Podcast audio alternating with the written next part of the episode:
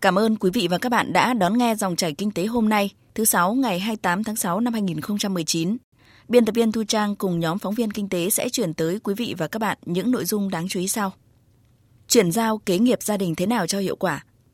Xuất khẩu gạo của Việt Nam phải tính chuyện đường dài. Chuyên mục Kinh tế số có nội dung đẩy mạnh ứng dụng công nghệ số trong quản lý và vận hành lưới truyền tải điện. Trước hết, mời quý vị và các bạn cùng chúng tôi điểm một số thông tin kinh tế nổi bật.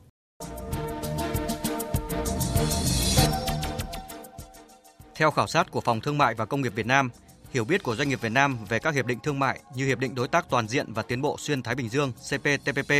hay Hiệp định Thương mại Tự do Việt Nam EU EVFTA rất hạn chế. 63% doanh nghiệp không biết hoặc lần đầu tiên nghe nói về cộng đồng kinh tế ASEAN với CPTPP và EVFTA. Con số này lần lượt lên tới 71 và 77%, trong khi đây là những hiệp định mang lại nhiều lợi ích, góp phần kết nối kinh tế Việt Nam với các trung tâm, thị trường khu vực hàng đầu thế giới. Đại diện Phòng Thương mại và Công nghiệp Việt Nam cũng khẳng định các doanh nghiệp có vốn đầu tư nước ngoài sớm nhận biết và đang dần tiếp cận hiệu quả với những lợi ích mà các hiệp định này mang lại.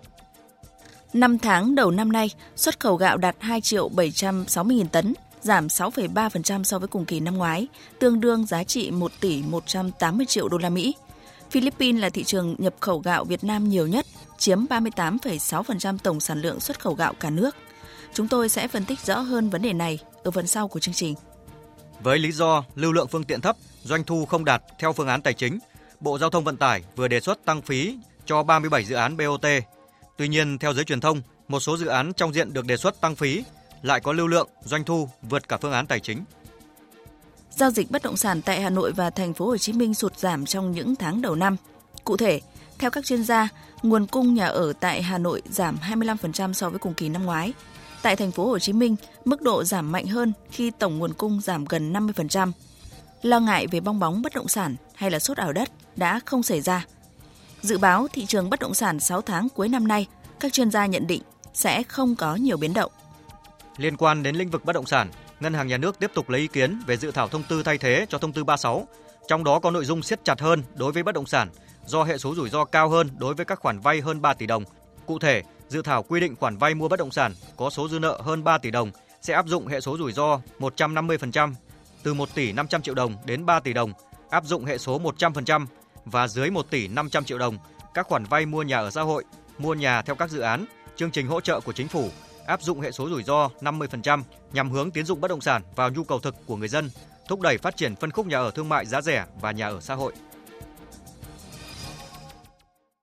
Thưa quý vị và các bạn, mô hình doanh nghiệp gia đình tồn tại hai thành tố, doanh nghiệp và gia đình. Một trong hai thành tố bị tổn thương có thể dẫn đến sự sụp đổ của cả một tập đoàn kinh tế. Giai đoạn quan trọng nhất của một doanh nghiệp gia đình là giai đoạn kế nghiệp, chuyển giao quyền lực từ thế hệ này sang thế hệ khác. Nhân ngày gia đình Việt Nam 28 tháng 6, trong dòng chảy kinh tế hôm nay, phóng viên Bảo Ngọc thông tin nội dung giải pháp để doanh nghiệp gia đình chuyển giao kế nghiệp thành công. Tại Việt Nam, 100 doanh nghiệp gia đình lớn nhất đóng góp khoảng 25% GDP cho cả nước. Trong danh sách 50 công ty niêm yết tốt nhất Việt Nam, có nhiều doanh nghiệp gia đình và không ít trong số này có cổ phiếu thuộc nhóm mã blue chip trên thị trường chứng khoán như Vingroup, Vietjet, Thành Công, Kido. Tuy nhiên, các gia đình này mới đang trong thế hệ thứ nhất, còn gọi là F1, hoặc đến thế hệ thứ hai, gọi là F2. Giai đoạn chuyển giao quyền lực mới chỉ là giai đoạn khởi đầu cần tính đến. Còn đối với một số tập đoàn lâu đời trên thế giới, các doanh nghiệp gia đình đã kế nghiệp qua hàng chục đời. Vì vậy, việc thận trọng, cân nhắc kỹ lưỡng khi xảy ra giai đoạn kế nghiệp là rất cần thiết. Để thành công trong kế nghiệp doanh nghiệp gia đình, ông Vũ Tiến Lộc, Chủ tịch Phòng Thương mại và Công nghiệp Việt Nam VCCI cho rằng quản trị doanh nghiệp là yếu tố quyết định. Cái doanh nghiệp thành công của những cái doanh nghiệp gia đình thành công trên thế giới là họ khuyến khích tất cả thành viên gia đình tham gia vào cái quản trị, tham gia vào đầu tư cái quản trị doanh nghiệp. Nhưng tuyển dụng thì phải nghiêm ngặt và bình đẳng với các cái thành viên khác ngoài gia đình thì lựa chọn người đưa vào cái hệ thống quản trị doanh nghiệp Đồng quan điểm này, ông David Tây, Giám đốc phát triển kinh doanh tập đoàn PricewaterhouseCoopers Malaysia và Việt Nam cho biết, giai đoạn quan trọng nhất đối với một doanh nghiệp gia đình là giai đoạn doanh nghiệp được truyền từ thế hệ sáng lập sang thế hệ tiếp theo. Tuy nhiên, theo khảo sát doanh nghiệp gia đình năm 2018 của PricewaterhouseCoopers với gần 3.000 người tham gia tại 53 quốc gia cho thấy chỉ có 15% các doanh nghiệp gia đình có kế hoạch chuyển giao kế nghiệp bài bản, 85% còn lại mang tính cảm tính, ông David Tay cho biết. Chỉ có 30% doanh nghiệp gia đình thực hiện chuyển giao thành công sang thế hệ thứ hai, 12% chuyển giao thành công sang thế hệ thứ ba và chỉ có 3% chuyển giao thành công sang thế hệ thứ tư và các thế hệ tiếp theo. Đồng thời khi chúng tôi tiến hành khảo sát về kế hoạch của các doanh nghiệp gia đình Việt Nam trong thời gian tới cho thấy chỉ 57% doanh nghiệp sẽ có kế hoạch chuyển giao trong 10 năm tới. Ông Phan Đức Hiếu, Phó Viện trưởng Viện Nghiên cứu Quản lý Kinh tế Trung ương cho rằng, ở góc độ cơ quan quản lý nhà nước cũng mong muốn quá trình chuyển giao kế nghiệp trong các công ty gia đình được càng lâu càng tốt. Làm thế nào các doanh nghiệp Việt Nam có thể tồn tại được hàng trăm năm? Nhìn lại thời điểm khởi nghiệp của các doanh nhân gia đình Việt Nam từ những năm 1990, thời điểm đó các doanh nhân khởi nghiệp thường ở độ tuổi 30 đến 35. Đến nay những doanh nhân cũng đã ở tuổi 70. Ở thời điểm này, vấn đề chuyển giao kế nghiệp là rất quan trọng và là vấn đề lớn trong mỗi doanh nghiệp gia đình. Tuy nhiên, vấn đề khiến ông Phan Đức Hiếu quan ngại đó là làm thế nào để doanh nghiệp chuyển giao với tầm nhìn rộng hơn, chiến lược tốt, hài hòa lợi ích giữa doanh nghiệp và cộng đồng. Đồng thời phải tách biệt giữa hoạt động sở hữu và điều hành công ty, phải chọn được người có năng lực nếu trong thế hệ tiếp theo chưa có năng lực quản trị, cần chờ đến thế hệ tiếp theo nữa. Ông Phan Đức Hiếu cho biết. Rất nhiều công ty mà tranh chấp trong gia đình nó trở thành tranh chấp trong công ty. Và tranh chấp trong công ty thì nó đang đứng trước nguy cơ còn tồn tại được hay không tồn tại. Trong công ty gia đình nhưng nó có một điểm đó là cái sự ôm đồm của một người gọi là founder, tức là người chủ Người đã làm từ đưa đặt ý tưởng chủ tịch hội đồng quản trị kiêm giám đốc tổng giám đốc và gần như là nó tạm gọi là công ty một người các doanh nghiệp gia đình đã trải qua giai đoạn chuyển giao quyền lực chia sẻ 5 yếu tố dẫn đến thành công khi xây dựng kế hoạch chuyển giao thành công ở thế hệ thứ nhất. Thế hệ thứ nhất phải xác định được để lại gì, chuyển giao như thế nào cho thế hệ thứ hai. Có kế hoạch chuyển đổi lãnh đạo thế nào và có đội ngũ cố vấn phù hợp Tiếng nói và sự tư vấn của Hội đồng Quản trị công ty cần cải tiến và được xem là điều cần thiết trong kế hoạch kế nghiệp. Cùng với đó, năm bước cho thế hệ kế cận để chuyển giao thành công gồm thế hệ kế nghiệp thứ hai xác định được cần làm điều gì, ai là người được kế nghiệp. Thế hệ kế nghiệp thứ hai cần được trao đổi với thế hệ thứ nhất để nhận thấy rằng quan điểm và suy nghĩ của mình được lắng nghe. Thế hệ kế nghiệp thứ hai cần hệ thống tư vấn pháp lý và thuế tốt để tiết kiệm thời gian, trao đổi cho thế hệ kế nghiệp những nhà cố vấn giỏi. Thế hệ kế nghiệp cần được chuyển giao công việc một cách rõ ràng.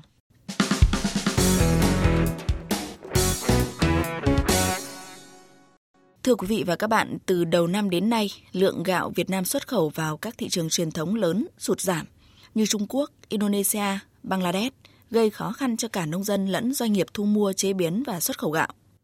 Từ nay đến cuối năm, khó khăn về xuất khẩu gạo vẫn tiếp tục khi mà Việt Nam sẽ thu hoạch hàng triệu hecta lúa hẻ thu. Các nước lân cận như là Thái Lan, Campuchia cũng tăng lượng lúa gạo và dự báo nhu cầu lúa gạo của thị trường toàn cầu tiếp tục giảm.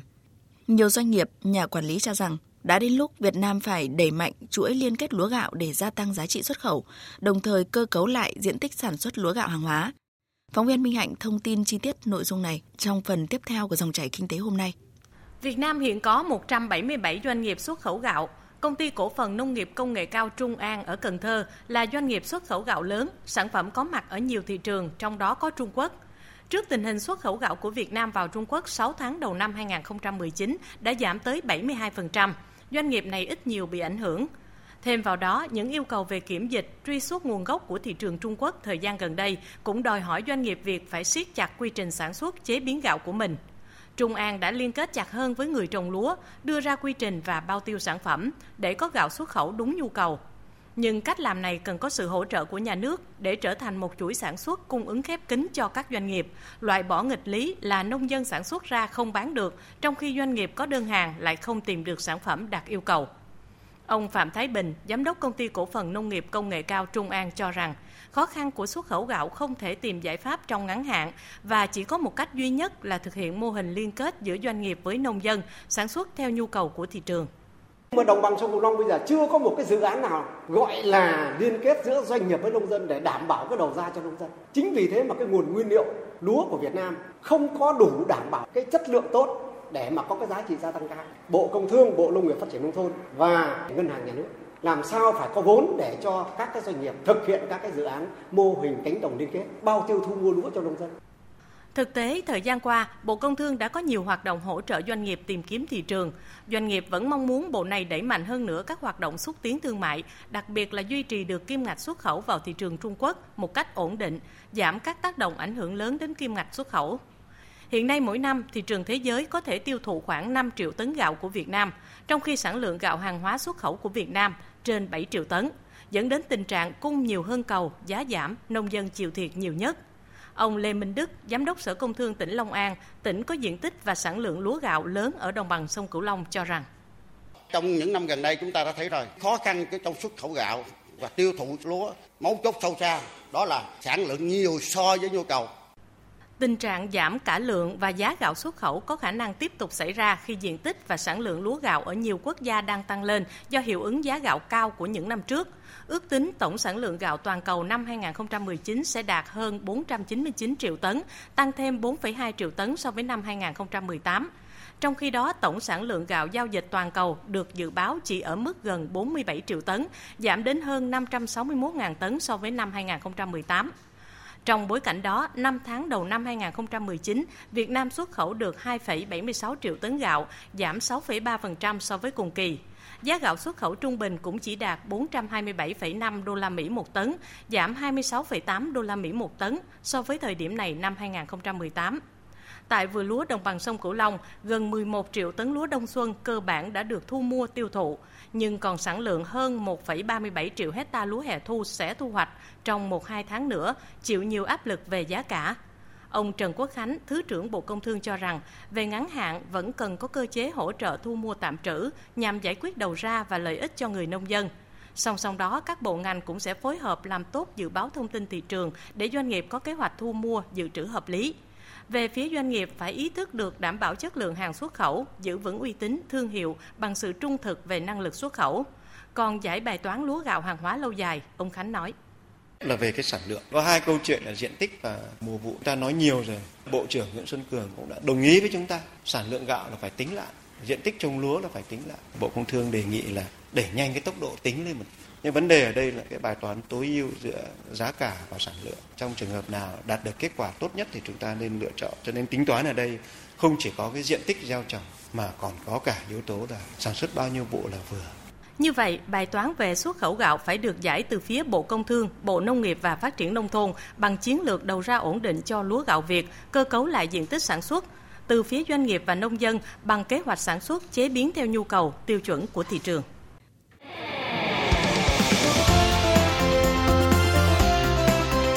Kinh tế số